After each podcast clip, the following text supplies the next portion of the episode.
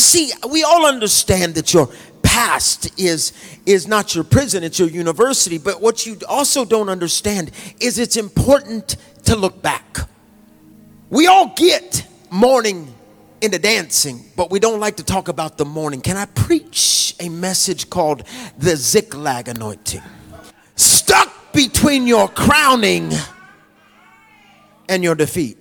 And this this message, now I need to understand because America, the American church must have a Ziklag anointing. I, I am so done. How many of you know that, that, we're living at the time where truth is a new hate speech and the enemy of truth is silence? And by the way, I was so excited to show you my wife because she's a woman and knows it.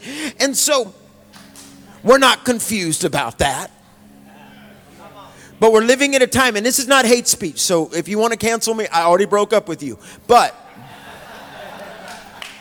but what I want to get across to you as I begin to uh, unravel this, because it, I, I finished writing it at about 2 a.m. to 3 a.m. this morning, because the Lord said, You are not to go to bed until you write this. And, and I was at war with it because I said, Lord, this goes against, I love preaching on blessing. I love preaching on supernatural finances. I love, because the Bible says, when God blesses you, he adds no sorrow to it in Proverbs chapter 10. But what most people don't understand to truly change, you have to go through it. So I'm going to preach to the go through it because you want to, I'm going to prosper in pandemonium. No, no, no, you got to go through something to want that. Because we have a problem in the church. We want blessings without righteousness. And so, really, a lot of the church is really just doing uh, a pyramid scheme because no, it really is. And, and, and, and I've got so many friends in different movements and that I'm close to, but it really is a pyramid scheme. If, if uh, give and it shall be given to you, which uh, well, I can preach this stuff here because I know the righteousness. I have never walked in on a Sunday morning and not found you in your office crying out to God. But we, we not only want blessing without righteousness, even though every scripture is tied to righteousness. I've never seen my righteous forsaken. I, just all through the Word of God. And I, I, I, teach that to entrepreneurs all over. Listen, I don't care what you got and how much you give. If you don't have righteousness, you're still living in the devil's kingdom. And so, but then the other thing is we want, we honestly want victory without pain, and it is not possible. So, can I preach this for a second? Because my heart is so heavy. And, and um, we're going to rejoice after all, but we're going to get there in a moment. But, but I'm reminded of Psalms chapter 30, verse 11. I'm going to 1 Samuel 30 in a moment, but let me just, let me just break this down. And, and some of you don't like the message Bible, but I do. And you did it. You changed my wild lament into whirling dance. You ripped off my black mourning band and, and decked me with wild flowers. This is that mourning into dancing part. I'm about to burst with song. I can't keep quiet about you. God, my God, I can't thank you enough. See, understand, we love part B of all the scriptures, but we don't understand that there has to start with a lament.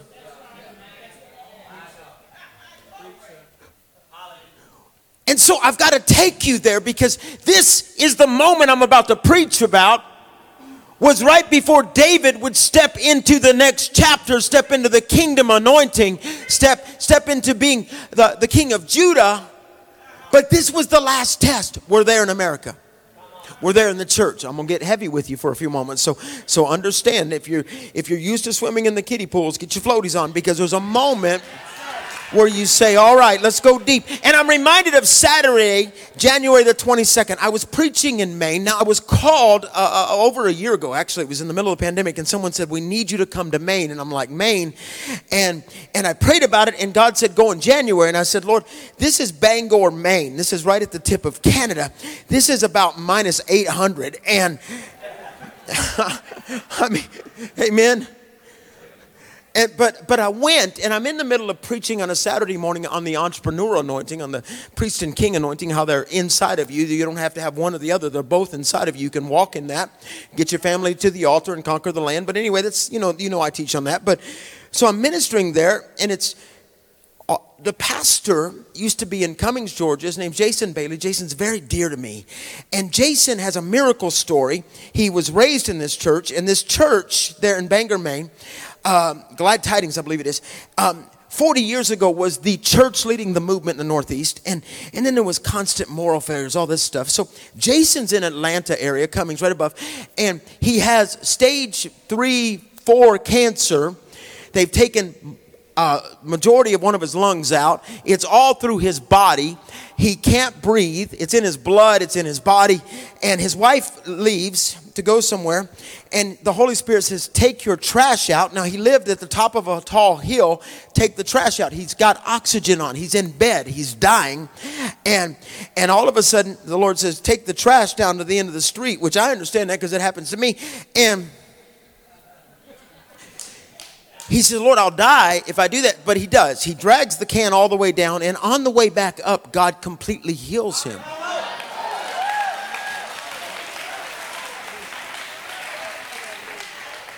So I'm in the middle of preaching at his church. I, am just getting to know who these folks are. I mean, we're in Cape Cod. It's freezing, the ocean, the whole thing. And and as I'm in the middle of preaching, I hear the Lord say the Ziklag anointing, and I'm like, okay. See, God always speaks to me in three voices: Father, Son, and Holy Spirit. I will hear it first with a quickening, the voice of the Father. Ziklag anointing. Then I'll hear it with the Son. It has a love message to it, the Ziklag anointing. And then I'll hear the third, which is the empowerment of the Holy Spirit, the Ziklag anointing. But I still let it marinate and marinate, obviously, up until last night. And I thought, what in the world is? That? I mean, I knew, I knew First Samuel 30. I had studied it. I mean, I, have I've written a little bit. I, I've got, you know, a little history uh, and, and a little tread on these shoes, but but I, I never went deep. So let me just talk about what Ziklag is. Ziklag means the winding.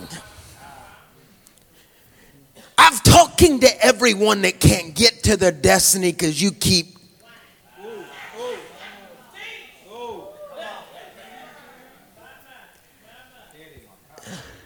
Ziklag was given to the tribe of Simeon, whose land was within Judah, as an inheritance in the promised land. But it was never conquered by Israel and was controlled at different times by different people, the Philistines, and at different times, and until the time of David. So let's talk about this place for just a second because you, you need to understand by the time we get over to 1 Samuel chapter 30, we see David living in the, this land of the Philistines. He has partnered with the Philistines, the enemy of Saul. They obviously were his enemy because he had killed Goliath. We all know the story. But but it's one of those my my enemy's enemy is my friend moments. So he's been given this small territory by the enemy.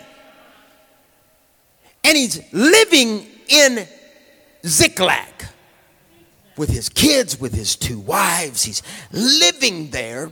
And so, understand something. In other words, David went there to escape the wrath of Saul, but it was the place that had yet to be conquered by God. Uh, you're not getting it. So, the greatest place of surface comfort is often the place that God is still waiting to conquer in our lives. Oh, I've got to go deeper. So then we jump over to 1 Samuel 30 and we look at verse 1 and let me let me go there for a second because something happens. David gets bad news.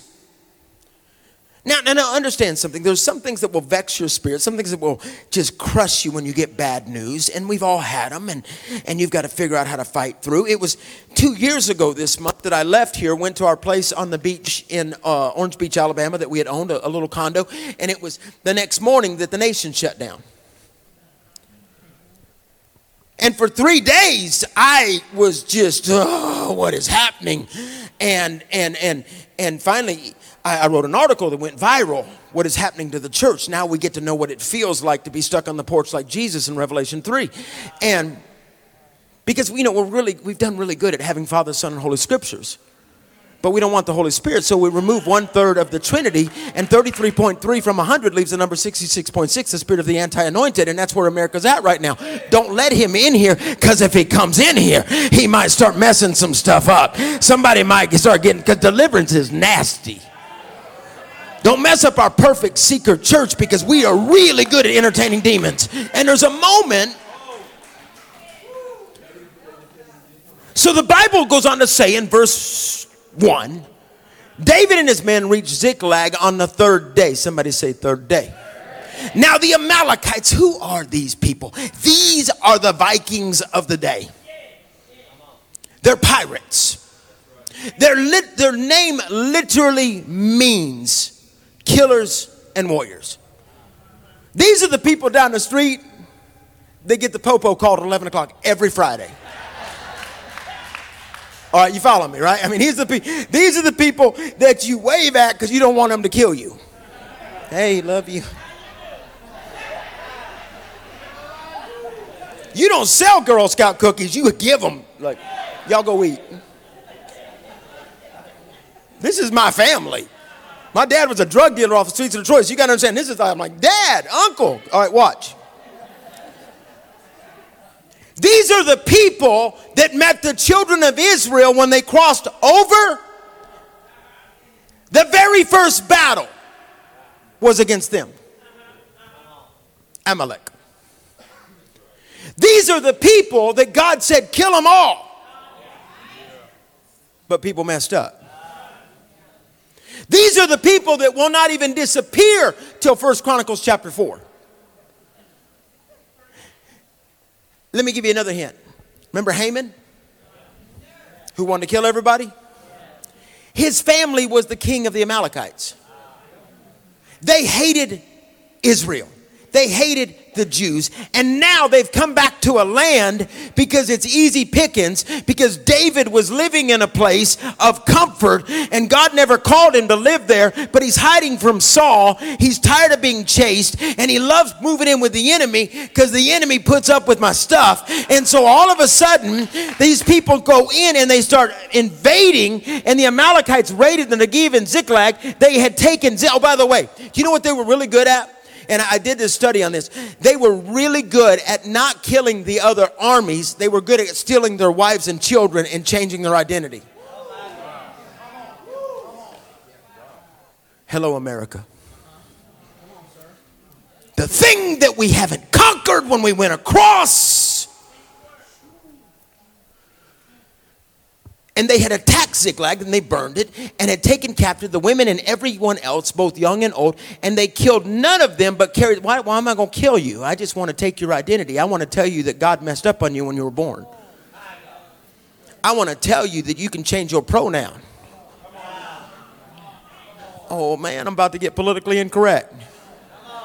Let me tell you something. How dare you put a fist in the face of God? He knows what He made. I have spent my life for three million miles in planes preaching to two million teenagers, and I don't need somebody else to walk in and mess up what we fought for.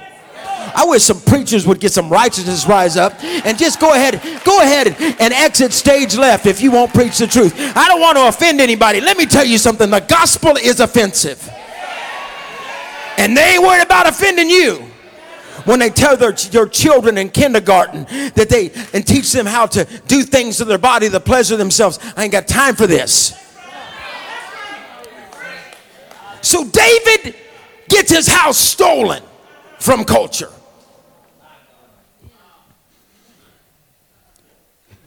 And at that very moment, something shifts. He gives up, he crashes. I love the life of David. He's a man with a boy's heart. He, a man who's forgotten at times. He's acclaimed in victories, subject to the abuse of a leader at times, hunted like a dog through the mountains by a king, and while writing worship between battles and ploys. I mean, I love the life of David.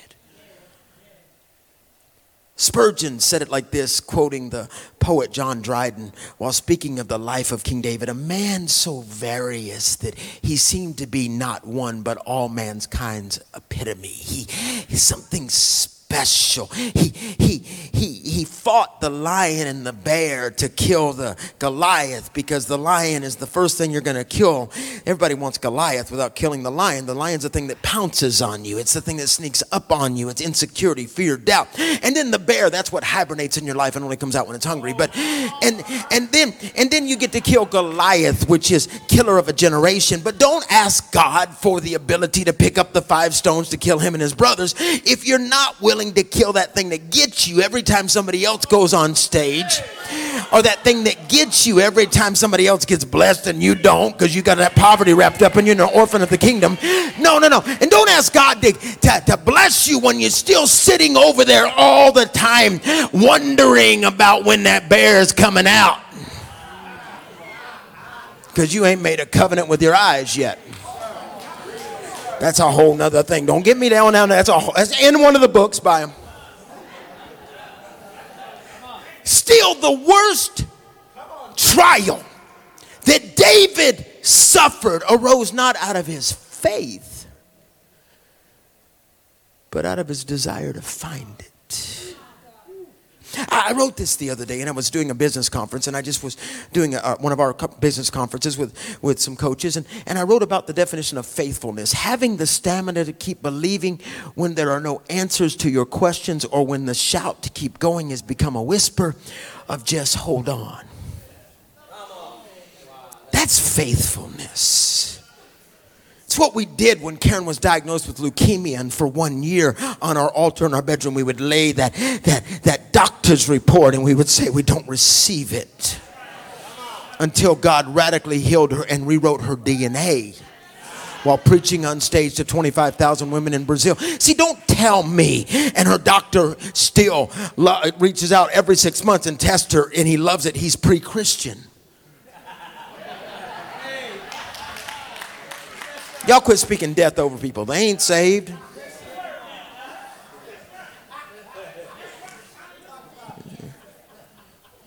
Well, she, she's, you know, you know her, and you just start spouting off stuff trying to curse them. Learn how to speak the life sitting over there. I'm so glad you're not God. I'd already be dead. Now watch. First Samuel. We jump on to First Samuel chapter 30. Go on to verse 3. I'm gonna preach this for a minute. I know what time it is, but you know what God does every time I come in here? He holds back the sun. He really does. We'll have two and a half, two hours, two and a half hours, but I'm st- I'm okay. Because God holds back the sun on this house so that you get it all. So just hang with me for a minute. We ain't got to do nothing tomorrow. Uh, we got to come back here at 10. So, nine for Jason and donuts. Watch. Pastor Jason. I'm just, so here's here's what you have you ever gotten bad news, but it wasn't as bad as you thought? I'll never forget years ago, true story. And I've never told this story, but my family mocks me about it constantly. I, I was preaching out of town. Karen was at home. Our son Nate was in uh, elementary school. So all of a sudden, we have a Yorkie, a demon possessed Yorkie. Uh, a little legion is a legion. And we got this little dog and it, it, wouldn't learn. I mean, it just it wouldn't learn. It would chew the heads and the feet and the hands off my son's little, uh, you know, little action figures and stuff. I mean, what is that? It's Dagon. And so.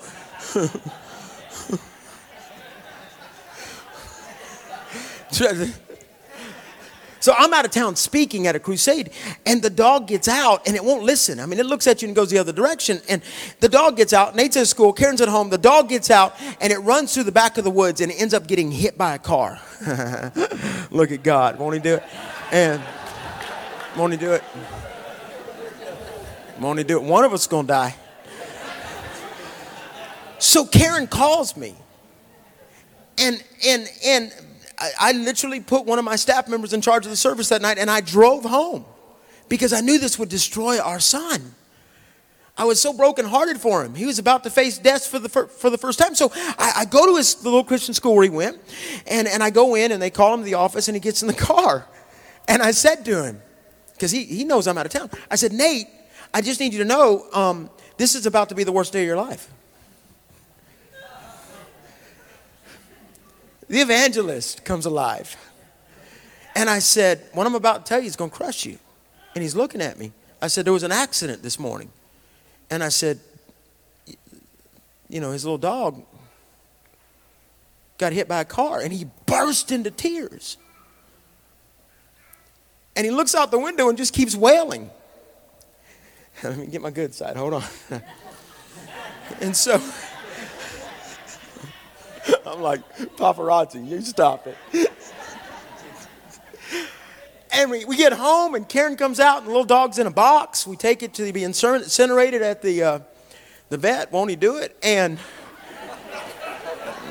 back to hell where you came from. And so, but years later, because he just ran and held his mom, years later, my son, future state rep, led the largest youth ministry in, in America, youth pastor, says, Dad, I just need to tell you something. When you said it's going to be the worst day of my life, there's been an accident. I thought you about to tell me mom died. So when I burst into tears, it wasn't over the dog. I know, right? So now my family has a rule. If the dog dies, don't tell dad. Sometimes when you get bad news, and they've forgiven me, but they keep bringing it up, so that's on them. They're the ones that ain't healed yet. They brought it up last week in Austin. But what I'm saying is sometimes you get news that's not the news. Sometimes you get a report, but you don't see the miracle on the other end. Sometimes you don't have the. Uh, I'm gonna keep going. So it goes on to say. Let's read this verse for you. Let me let me read this rest to you. And, and so what you have to understand is First Samuel 30 verse 3. When David and his men reached Ziklag, they found it destroyed by fire and their wives and sons and daughters taken captive. So David and his men wept aloud until they had no strength to weep. David's two wives had been captured, Ahinoam and Jezreel and Abigail. The widow of Nabal, of Ahinoam, uh, excuse me, of who? Let me jump back. Let me, I lost me. David's, these women. Of Carmel. Okay, there we go. David was greatly distressed because the men were talking of stoning him. Each one was bitter in spirit because of his sons and daughters, but David found strength in his Lord. Can I talk to you for a few minutes because you want this prospering season? But before you can step into it, I'm asking you to get discouraged. What? Not depressed. I'm going to prove something to you. You will never go to the next level until you come to the bottom of the blessing. I'm teaching something, I'm taking you there. You want blessing without pain. And you have to understand. Let's talk about the soul interruption. I've been vexed for two years. I'll get deeper into that. But freedom always starts with a vexed soul. David has come home. He's lost everything. Look what it goes on to say in 1 Samuel. Let's go back to that verse again. The Bible says, and says, So David and his men wept aloud until they had no strength left to weep. What are you talking about, Pat? I'm going somewhere with this. Because you have you ever wept until exhaustion set in?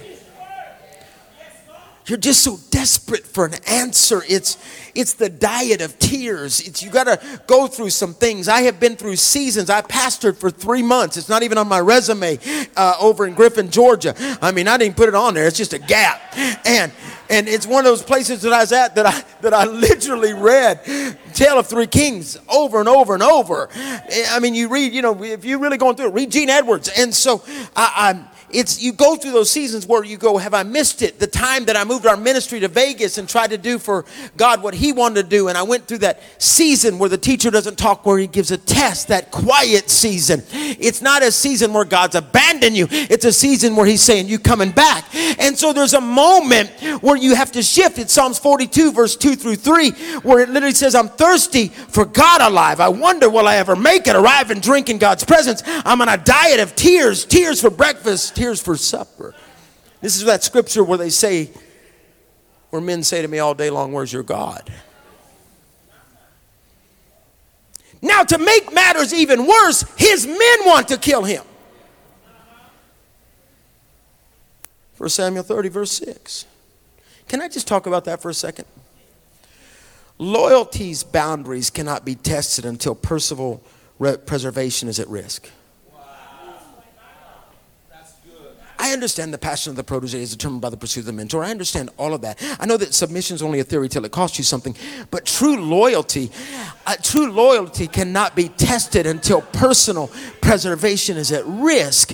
And, and that's when you really expose the hearts of men. So now David's own men are saying, We're going to kill you because you took us out raiding, you took us out doing battle. We didn't leave any men here. Now our seed and our promise is gone, and we're going to kill you because they had not yet learned to understand the ways of God, what He could do, that He can turn it around. But you're still on the winding road. I'm saved this week, I'm backslid the next week. I got faith this week. Oh my God, I'm gonna die over here. I trust the Lord right now, but you ain't getting my tithe. I'm back over. See, it's the winding road. I can't figure out what I'm called to yet because I don't know who I am.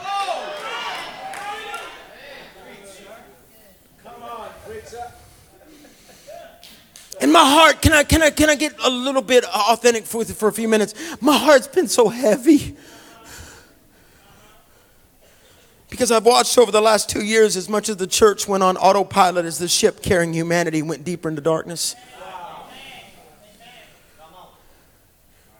Had been wondering for so long if, if it was just me. In fact, in a day and age where we would raise up, we raise up a salt generation that loves worship more than word because it soothes their demons. In a day and age that that we have just made up our mind that you know what, just make me happy, Pastor. Just feed me. Just let me walk in and spend 30 minutes in praise, and then maybe I'll give you an amen because I don't understand the power of agreement and resonation. Y'all remember that word?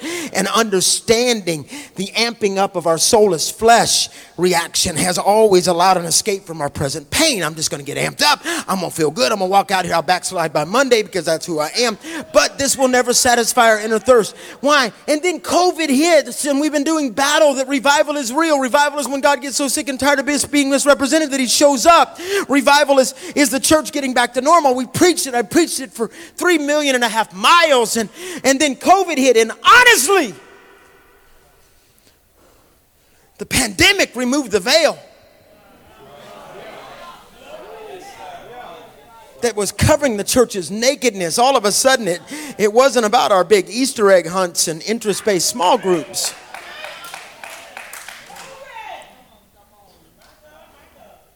That we had just been busy but not really doing anything. And then all of a sudden, we realized we had spent so many years preaching hopium and kingdom, kingdom dominion that that's why I'm saying I want you to grieve for a minute so we can win. We've been preaching hopium and kingdom dominion for so long that the one world government was looking at us and laughing because they were able to look at us in three days and put clothes for business on the front doors. Took Hitler five months, took our American government three days because of Dr. Fauci and not Father God. But see, there's a moment where, and then we all learn to wear our mask even when we're by ourselves driving, which is weird. I go by people, I go, hey, this is the air I breathe.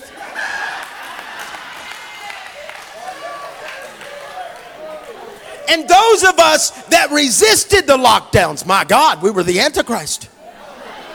Because they were deeming pot and abortion clinics and Target and Walmart essential, but not us. And we were, they were saying, you can't even praise anymore. And I'm sitting there, how dare you? How dare you? I got a yard full of rocks. I'll get their praise on if I have to. How dare you? And then all of a sudden, we got, we start getting attacked even by the church and by denominations because they're really worried about getting sued. That's all that's wrong with them. They don't care about the loss. And most pastors are more concerned not about the people dying. A lot were just very concerned about losing their kingdom. And I learned that sheep bite. Here's some good news for you, and I've, I've, said this before, but good news. COVID has removed the voices of secular pulpits that only espouse warmed up leftovers from the pastry deli and Hell's Kitchen. Can I preach like this here? I'm almost done in a minute, but a minute is a day. Anyway. And personally, I'm being real, and he knows this. Because there was times where the only person I could call was right there. I quit. I said to Karen, I can't do this. I am so vexed by the church, not by the world. I've read the end of the book. Come on.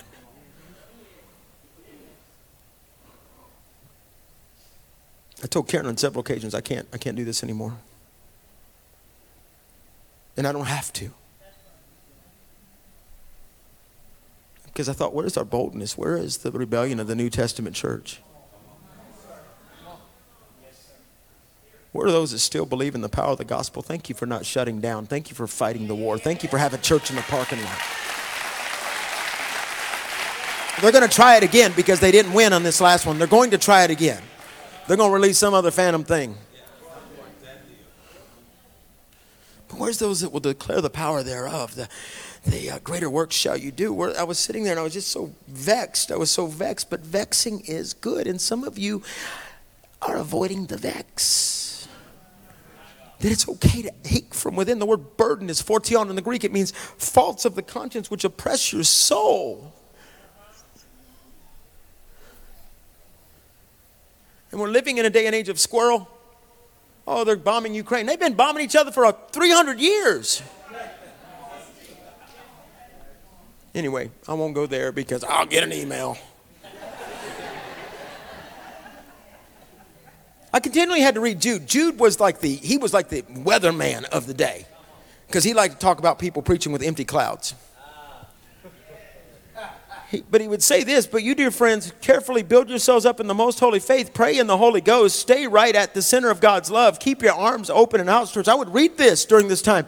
Oh, and, and ready for the mercy of our Master Jesus Christ. This is the, the, the unending life, the real life. I, would, I love reading Jude. And, and if you've ever read Jude, you know why people chopped him up with an axe. That's how he died. But, but, but you have to understand what I'm talking about We're all worried about the woke culture and worried about who, how they can. Listen, we see things on social media and we'll pipe in and we'll say something like, gotcha.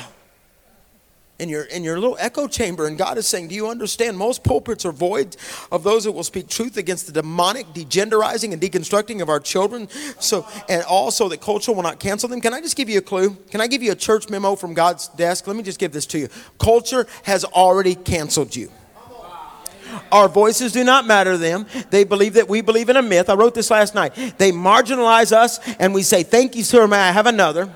All the while, as we continue to pay the monthly subscription to, to a, uh, fee to a newspaper called The End Times that puts us in the obituaries. Wrote that last night because I am done. I'm done with men that will not stand up and declare what a man and woman is. I'm done with those that won't fight for the life of the unborn. I'm done. It isn't about color, it isn't about any of that stuff. It's about righteousness and holiness and standing up and getting a fire in your belly. And if they tell you to be quiet, you can't because it's shut up in your bones, Jeremiah. I'm done. I'm done with worrying about whether somebody going to type something. Maybe I'll get kicked off of Twitter. Maybe I'll. Who cares? Let me tell you something. I don't need my name on anything but a book and glory. And there's a moment. Can I preach for a minute? Wake up in this room. There's a moment where you have to be vexed. Every revival has started with a vexing. Every revival. Oh, look at Jude. I mean, he's about to get in trouble right here. Look what he goes on to say. Go easy on those that who hesitate in the faith. That's hard.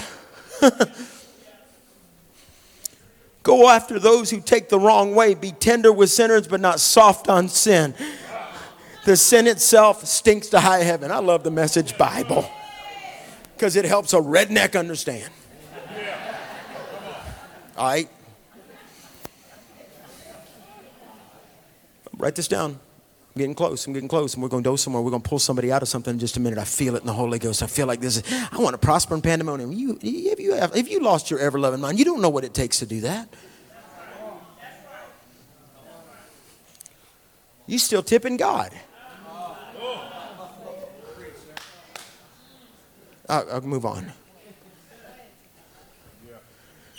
And this is what the Lord sent me to tell you. But discouragement is your friend. What? Watch, I'll prove it. Not depression.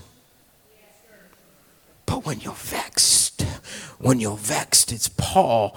He said, I don't want you to be uninformed, brothers about and sisters, about the, the troubles we experience in, in the province age. He went on to say, We got to a place I wanted to die. This is the great apostle. Can I just say something to you that all you normal people, the most dangerous place a believer could ever find themselves is, is in a place of, oh, well. Yeah, oh, well. Oh, they're teaching that. Oh, oh, well. Oh, there's porn in the library. Ah. That's always been there. Oh, well. Until staying where you are at becomes more painful until your soul is vexed, until you no longer can stay in that place where you awaken from the drunken stupor of self, where it's all about you, until you decide that I was created for more.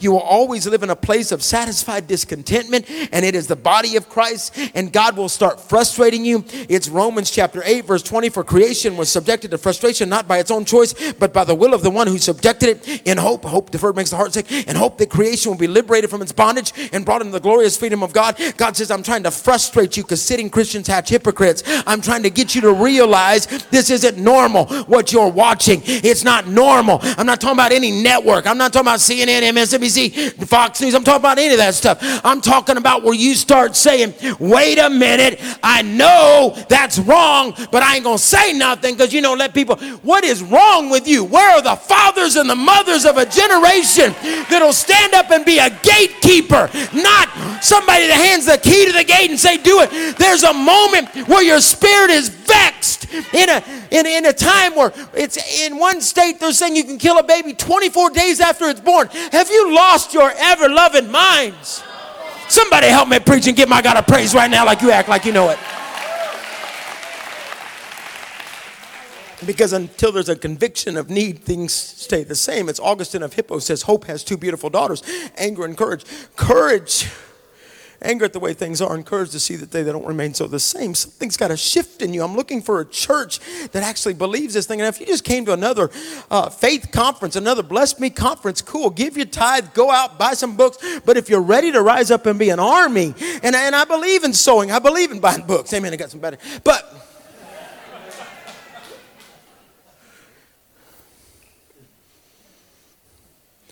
is when the power of discouragement awakens us to the fact that something must change. And we don't fake our way through worship anymore. We go, God, are you up to something? And He goes, Watch. I've come to tell you, failure's the greatest teacher. Ask any athlete. And disappointment can become your greatest driver. Listen, I have grown, or I have never grown in victory. I've only grown in defeat the dark night where I cried out and said, God, where are you? God, where are you? God, I need you. God, invade me. And he steps up and says, I've been waiting on you, son. See, there's a moment where you shift. In fact, my greatest points of transformation, awakening, has always come at the place where my personal discouragement has had a, had a head on collision with possibility. My, um, uh, uh, every aspect of our ministry has been like this. Our business was birthed laying on the beach, exhausted, overweight. And God said, I didn't ask you to die for the church. I already did. And he said, Take back your health. I, I can tell you all, and I was discouraged. I was defeated. I was crying. I said, God, I, I, I, am weary. And he said, okay, all you had to do was ask. See, Ziklag is the intersection of all is lost. I have no strength. I am a failure. And suddenly a hope now in God comes. It's Psalm 61, and I'm almost done. Hear my cry. Oh God, listen to my prayer. From the ends of the earth, I call to you. I call as my heart grows faint. Lead me Lead me back. Somebody shout for me for a second. Give him some praise for a second because I got to wrap up. Discouragement is the bottom of the blessing, it's where you start. It's Psalms 42, verse 5. It's the hope now in God moment. I'm so disturbed. I'm downcast. It's the next level. The be, it's the beginning, and I'm hurrying. Just play softly so think, they'll think I'm getting done. Just ambiance them. No, that's a little loud. That, that, like you're moving in the altar. Hold on, little Trey. This is the beginning of the sigh of the soul. What is that? Verse 6 says, David.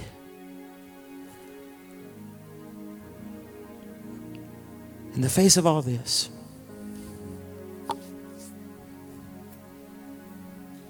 found strength in the Lord. Something shifted in him. Have you ever had a sigh in your spirit? It's what my wife does when I drive.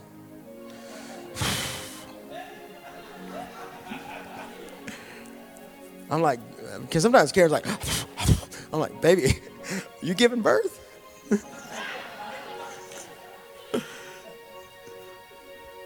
she said, I saw you look at your phone. I said, I didn't. She said, You did.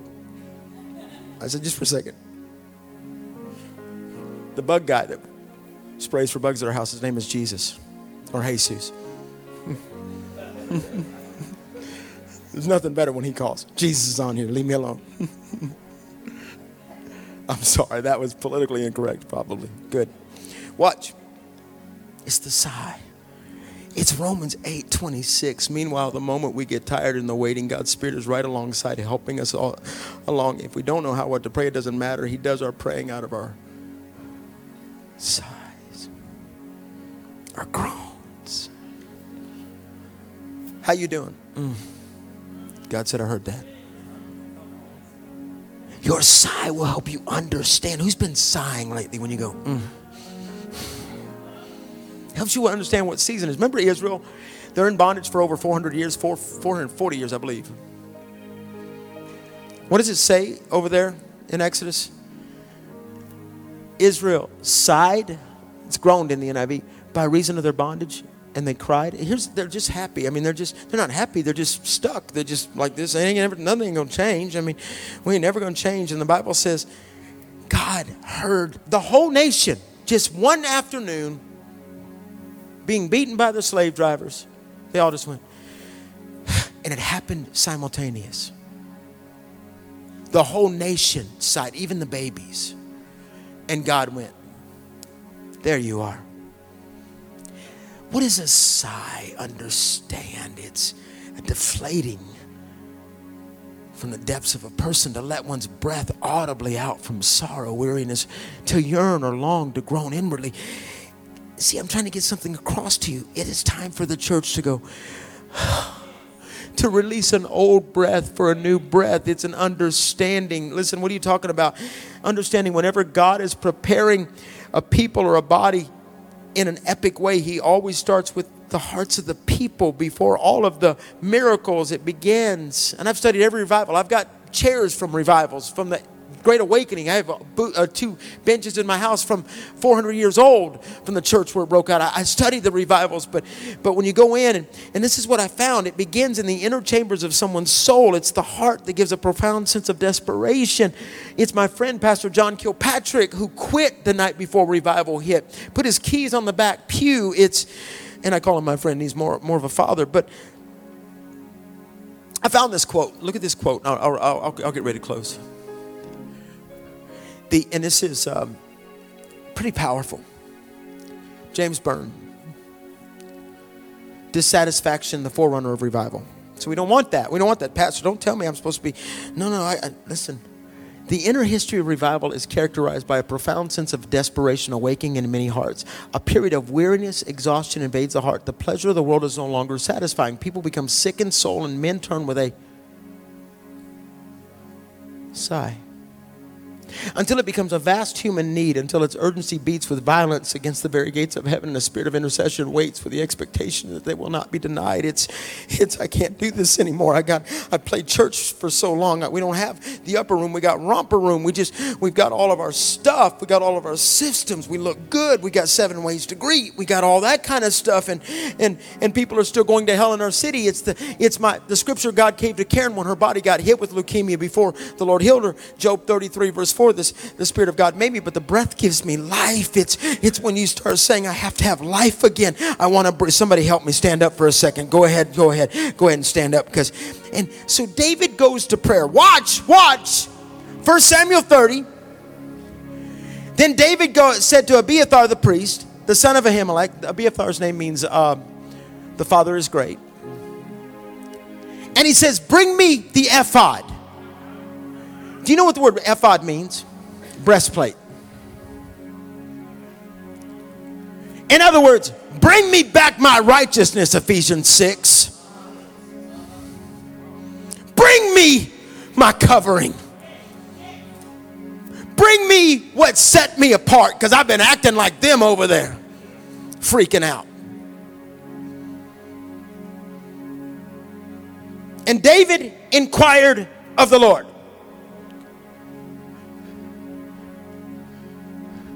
Shall I pursue this raiding party? Will I overtake them? Look what God says. Pursue them. Now I wonder how he said it. Pursue them. Or maybe he went, pursue them. What's wrong with you, boy? Or he went, pursue them. And you will certainly overtake them and succeed in the rescue. Now follow me. This is the end result of mourning. Some of y'all haven't left, wept over your lost children because you were taught in the early church world you're not allowed to do that.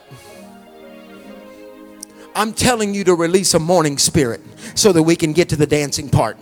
I'm telling you to allow that thing to rise up. I'm mourning over our nation. I love this nation. Blessed is the nation whose God is their Lord. I love this nation. I have traveled throughout DC. I've spoken in uh, in DC. I've seen thousands touched in DC. I've stood in the halls outside of Congress. You have to understand. I've seen the the statues all over the city in DC that, that speaks of the sovereignty of God, which means to, ah, sovereign Lord. If you ever study that, you need to, you know that it's a holy wail, it's a cry. It means He is all in charge. No Congress, no, no Supreme Court, no president, no branch of office can override Him. He is God. He is all that matters. That's what it means, sovereign. That's why Ezekiel saw the valley of dry bones and said, Ah, sovereign Lord. And here's what I wanted to tell you. The end of yourself is the beginning of God. And God told me to come and tell you, some of the folks in this place, it is time to weep again. It is time to mourn that which you cannot get back. But when you get done, don't be a baby about it. Ask him what's next. He'll say, go get Him back. All right, you've mourned it. It's over with. Because Jesus said, unless a, Matthew 12, I believe, unless a kernel of wheat falls to the ground, it remains a seed. But if it falls to the ground, it reproduces. In other words, there's a dying process that reproduces you. You've got to go through some things. You got to crawl up in that grave, kick the end out of it, and say, I'm dying to my flesh. I'm dying to my fears. I'm dying to my doubts. What do I do next, God? Pursue. So you have to understand at this moment abandonment requires atonement. So David hears of the Lord. He takes 600 men with him, he leaves 200 back. Now, there's a cool story about that. When I first went on the road many years ago after leading that youth ministry, it's about 97, 98 my son was very sick one night. He's just a little, little fella, three or four years old. Karen's at home with him. Karen had been deeply involved in ministry, but now she seemed seemingly was on the sidelines. And she was okay with that because she believes her number one calling is to our family first. But she didn't know because she couldn't see the end that she would preach to millions and that she would write books and God would use her. So one night, Lisa Bevere calls her. Karen's weeping, holding a throwing up child in leaning against the toilet. And Lisa, Karen just goes, Lisa, I can't do this. I feel like Pat's out there. I, and, I, and she said, Karen, when David went to Ziklag and went to fight, he left 200 back to protect the place. Because he didn't do that in the first place. That's why he lost the house. She said, You are in the fight, you're the 200. And it shifted her. Listen. This is it, I'm done. So they start marching.